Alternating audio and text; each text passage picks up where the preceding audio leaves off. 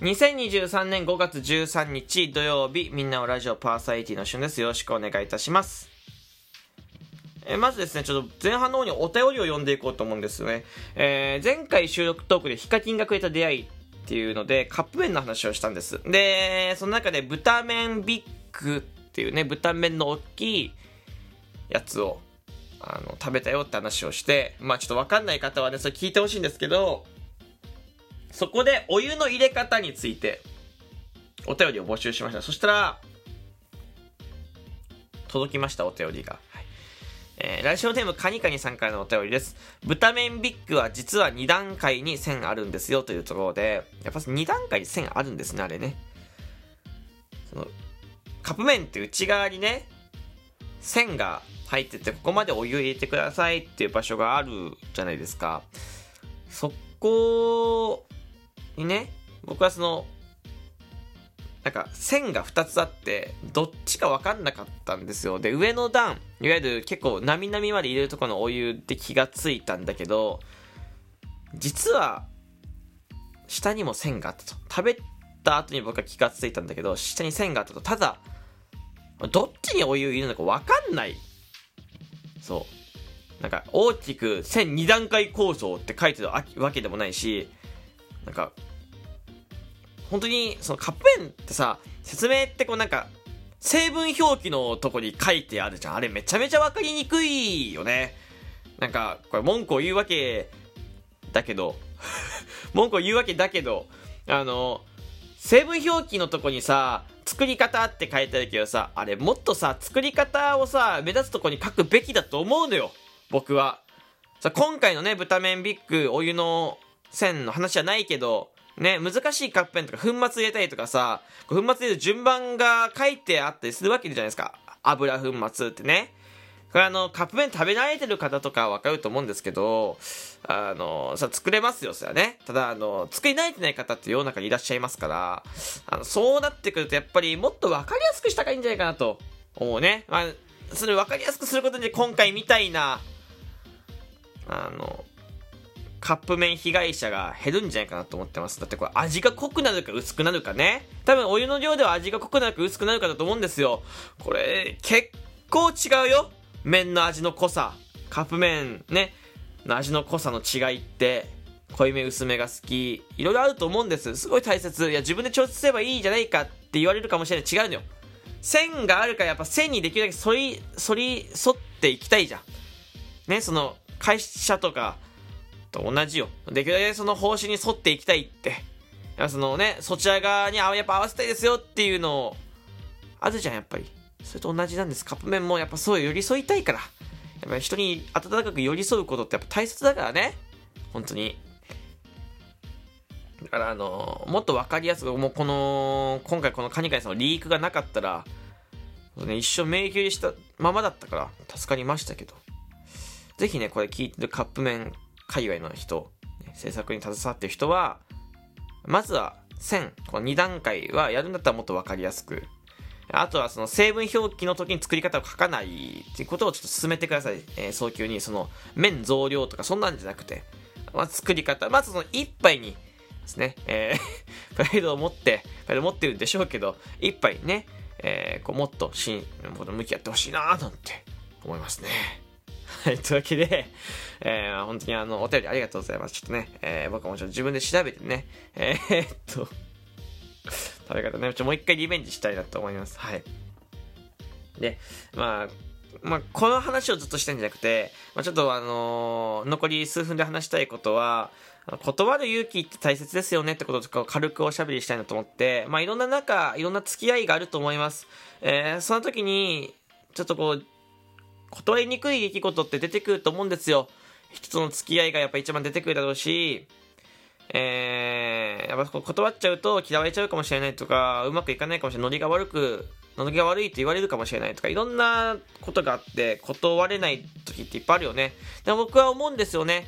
えー、親しい人間とか、えー、自分が、こう、この人は大丈夫とか、えー、仲がいいかもしれないとか、気を許してる人間の時ほど、えー、やっぱ、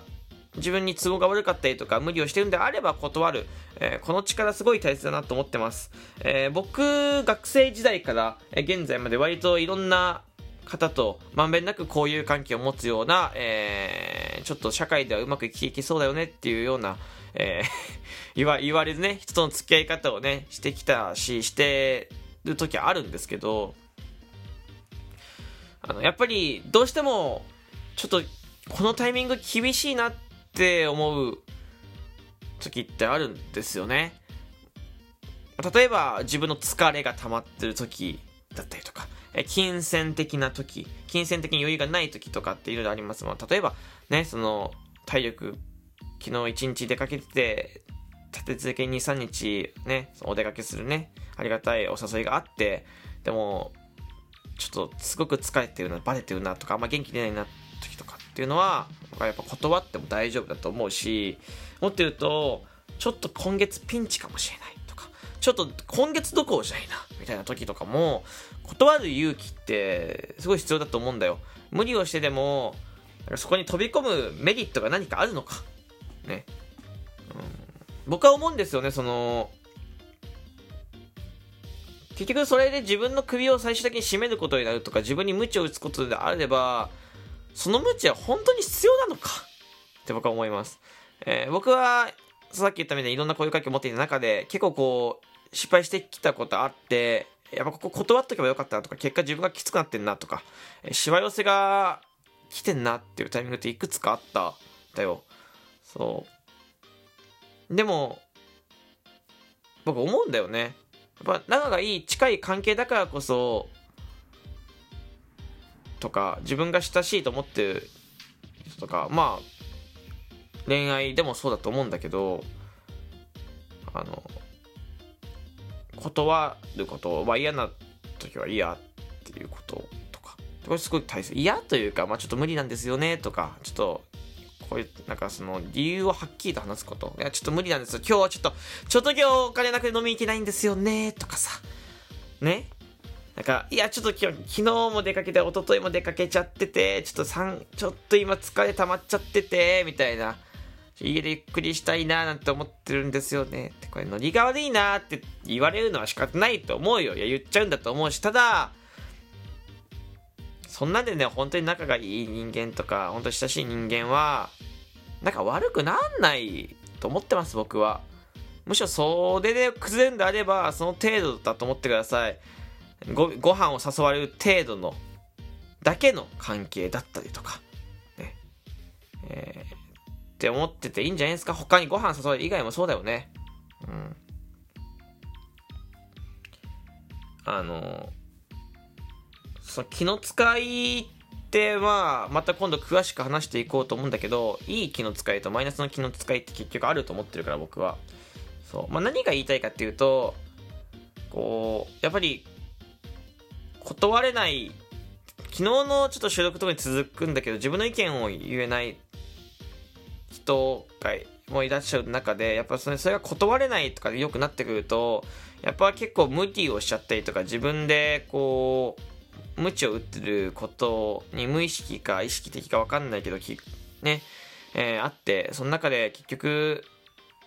痛い目を後で見るっていうところが繋がってくるんじゃないかなって僕は思う時があるし、あったから、もしこれを聞いてる中で、ちょっとこう、断り、なんかこう、そう思い当たる節がある方は、ぜひね、あのね、断る勇気っていうのを持ってていいのかもしれないです。はい、僕結構、それ失敗してから言いますけどね、親しい人間だからすいません、ちょっと今日めちゃめちゃ厳しいんですよとか、すいません、今日めちゃめちゃ都合悪くてとか、あの、次回にずらしてもらえませんかねとかって言います。はい、だって、言った方が親切だと思うし、後からね、無理をしてることを知ったさ、人とかっていうのはさ、ちょっと罪悪感覚えちゃったりするじゃん。そうだったらね、最初からできるだけそういうリスクはね、省いて、リスクヘッジしてね、生きていった方がいいんじゃないかなと思います。まあ、あの、ちょっと、今日は軽くこれくらいで、まあ、理由はあんまり話すと、時間が足りなくなっちゃうので、えこれぐらい軽くね、えー、しとこうかなと思います。あの、もう少し人間関係のお話とか僕が思うね、えー、なんか、考えっていうのをいろいろ話していこうと思うので、明日の収録トークも楽しみにしていただければと思います。明日以降の収録トークも楽しみにしていただければと思います。えー、よかったら、えー、リアクション、よろしくお願いします。あと僕 YouTube やってるんで YouTube、えー、Twitter フォローしてもらって Twitter の固定ツイートが飛んでいただければ YouTube ゲームと、えー、カード開封上がっております。今ね、毎日どちらか更新してる状態になるので、ぜひ確認してみてください。というわけでここまで聞いてくれてありがとうございました。お便り、ギフトの方お待ちしております。ではまたお会いしましょう。バイバイ。